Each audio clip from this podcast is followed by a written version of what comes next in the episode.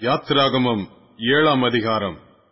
கர்த்தர் மோசையை நோக்கி பார் உன்னை நான் பார்வோனுக்கு தேவனாக்கினேன். உன் சகோதரனாகிய ஆரோன் உன் தீர்க்கதரிசியாயிருப்பான். நான் உனக்கு கட்டளையிடும் யாவையும் நீ சொல்ல வேண்டும். பார்வோன் இஸ்ரவேல் புத்திரரை தன் தேசத்திலிருந்து அனுப்பிவிடும்படி உன் சகோதரனாகிய ஆரோன் அவனிடத்தில் பேச வேண்டும். நான் பார்வோனின் இருதயத்தை கடினப்படுத்தி எகிப்து தேசத்தில் என் அடையாளங்களையும் அற்புதங்களையும் மிகுதியாய் நடப்பிப்பேன். பார்வோன் உங்களுக்கு செவி கொடுக்க மாட்டான். ஆகையால் எகிப்துக்கு விரோதமாக நான் என் கையை நீட்டி மகா தண்டனையினால் என் சேனைகளும் என் ஜனங்களும் ஆகிய இஸ்ரவேல் புத்திரரை எகிப்து தேசத்திலிருந்து புறப்பட பண்ணுவேன். நான் எகிப்தின் மேல் என் கையை நீட்டி இஸ்ரவேல் புத்திரரை அவர்கள் நடுவிலிருந்து புறப்பட பண்ணும்போது நானே கர்த்தர் என்று எகிப்தியர் அறிவார்கள் என்றார். மோசையும் ஆரோனும் கர்த்தர் தங்களுக்கு கட்டளையிட்டபடியே செய்தார்கள். அவர்கள் பார்வோனோட பேசும்போது மோசேக்கு எண்பது வயதும் ஆரோனுக்கு எண்பத்தி மூன்று வயதுமாயிருந்தது. கர்த்தர் மோசேயையும் ஆரோனையும் நோக்கி உங்கள் பட்சத்திற்கு ஒரு அற்புதம் காட்டுங்கள் என்று பார்வோன் உங்களோட சொன்னால் அப்பொழுது நீ ஆரோனை நோக்கி உன் கோலை எடுத்து அதை பார்வோனுக்கு முன்பாக போடு என்பாயாக அது சர்ப்பமாகும் என்றார். மோசையும் ஆரோனும் பார்வோனிடத்தில் போய் கர்த்தர் தங்களுக்கு கட்டளையிட்டபடி செய்தார்கள். ஆரோன் பார்வோனுக்கு முன்பாகவும் அவன் ஊழியக்காரருக்கு முன்பாகவும் தன் கோலை போட்டான். அது சர்ப்பமாயிற்று. அப்பொழுது பார்வோன் சாஸ்திரிகளையும் சூனியக்காரரையும் அழைப்பித்தான்.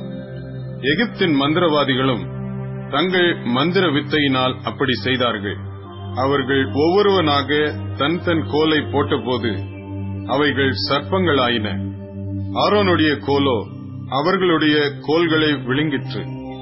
கத்தர் சொல்லியிருந்தபடி பார்வோனின் இருதயம் கடினப்பட்டது. அவர்களுக்கு செவி கொடாமற் போனான்.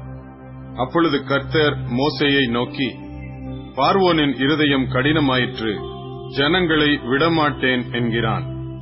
காலமே நீ பார்வோனிடத்துக்கு போ. அவன் நதிக்கு புறப்பட்டு வருவான். நீ அவனுக்கு எதிராக நதியோரத்திலே நின்று சர்ப்பமாக மாறின கோலை உன் கையிலே பிடித்துக்கொண்டு அவனை நோக்கி வனாந்தரத்தில் எனக்கு ஆராதனை செய்ய என் ஜனங்களை அனுப்பிவிட வேண்டும் என்று சொல்லும்படி எபிரேயருடைய தேவனாகிய கர்த்தர் என்னை உம்மிடத்துக்கு அனுப்பியும். இதுவரைக்கும் நீர் கேளாமற் போனீர். இதோ என் கையில் இருக்கிற கோலினால் நதியில் இருக்கிற தண்ணீர் மேல் அடிப்பேன்.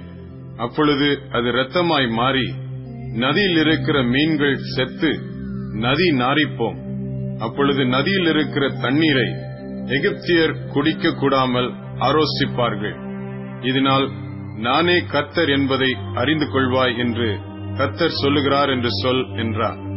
மேலும் கர்த்தர் மோசையை நோக்கி நீ ஆரோனிடத்தில் உன் கோலை எடுத்துக்கொண்டு எகிப்தின் நீர்நிலைகள் ஆகிய அவர்கள் வாய்க்கால்கள் மேலும் நதிகள் மேலும் குளங்கள் மேலும் தண்ணீர் நிற்கிற எல்லா இடங்கள் மேலும் அவைகள் ரத்தமாகும்படிக்கு உன் கையை நீட்டு.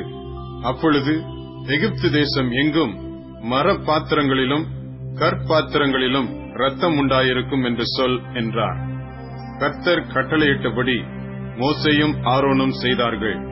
பார்வோனுடைய கண்களுக்கு முன்பாகவும் அவன் ஊழியக்காரரின் கண்களுக்கு முன்பாகவும் கோலை ஓங்கி நதியில் உள்ள தண்ணீரை அடிக்க நதியில் உள்ள தண்ணீரெல்லாம் இரத்தமாய் மாறிப் போயிற்று நதியின் மீன்கள் செத்து நதி நாறிப் போயிற்று நதியின் தண்ணீரை குடிக்க எகிப்தியருக்கு கூடாமற் போயிற்று. எகிப்து தேசம் எங்கும் இரத்தமாய் இருந்தது. எகிப்தின் மந்திரவாதிகளும் தங்கள் மந்திர வித்தையினால் அப்படி செய்தார்கள். கர்த்தர் சொல்லியிருந்தபடி பார்வோனின் இருதயம் கடினப்பட்டது. அவர்களுக்கு செவி கொடாமற் போனான். பார்வோன் இதையும் சிந்தியாமல் தன் வீட்டிற்கு திரும்பி போனான். நதியின் தண்ணீர் குடிக்க உதவாதபடியால் குடிக்கத்தக்க தண்ணீருக்காக எகிப்தியர் எல்லாரும் நதியோரத்தில் ஊற்று தோண்டினார்கள்.